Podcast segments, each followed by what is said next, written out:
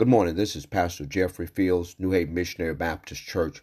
Want to come this morning with a brief word of encouragement from Daniel 10, starting at verse 12 through 14. And the Bible said, Then he said, Don't be afraid, Daniel. Since the first day you began to pray for understanding and to humble yourself before your God, your request has been heard in heaven. I have come in answer to your prayer.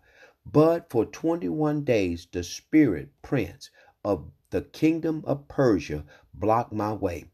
Then Michael, one of the archangels, came to help me, and I left him there with the spirit prince of the kingdom of Persia.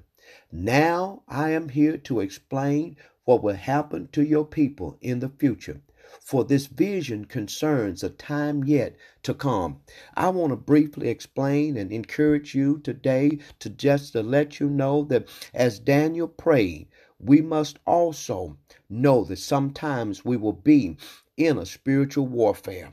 The enemy will come to try to hold back your blessing. The enemy will come to try to hold up your breakthrough. But as Daniel prayed and Daniel continued to press his way forward, you need to know that spiritual warfares can sometimes delay your victory. But I want to speak from a subject title this morning delayed but not denied.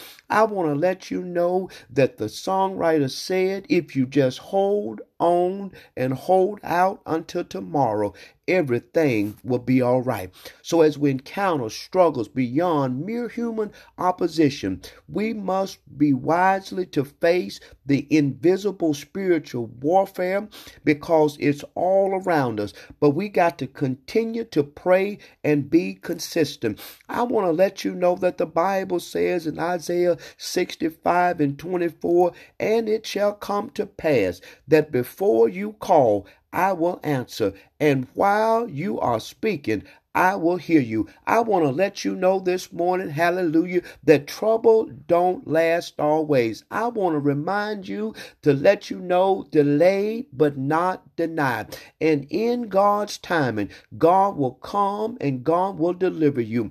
In God's timing, whatever you've asked for, in God's timing, God will surely deliver on his promises. I want to let you know it may be delayed, but it will not be denied. Just continue to press, continue to pray, and when God is ready to release your blessing, hallelujah, nothing in the world can stop what God has in store for you. So on this Monday morning, continue to pray, continue to be persistent, and know ye this delayed but not denied. You all have a blessed, productive, and a positive rest of this day. God bless you all, is my prayer.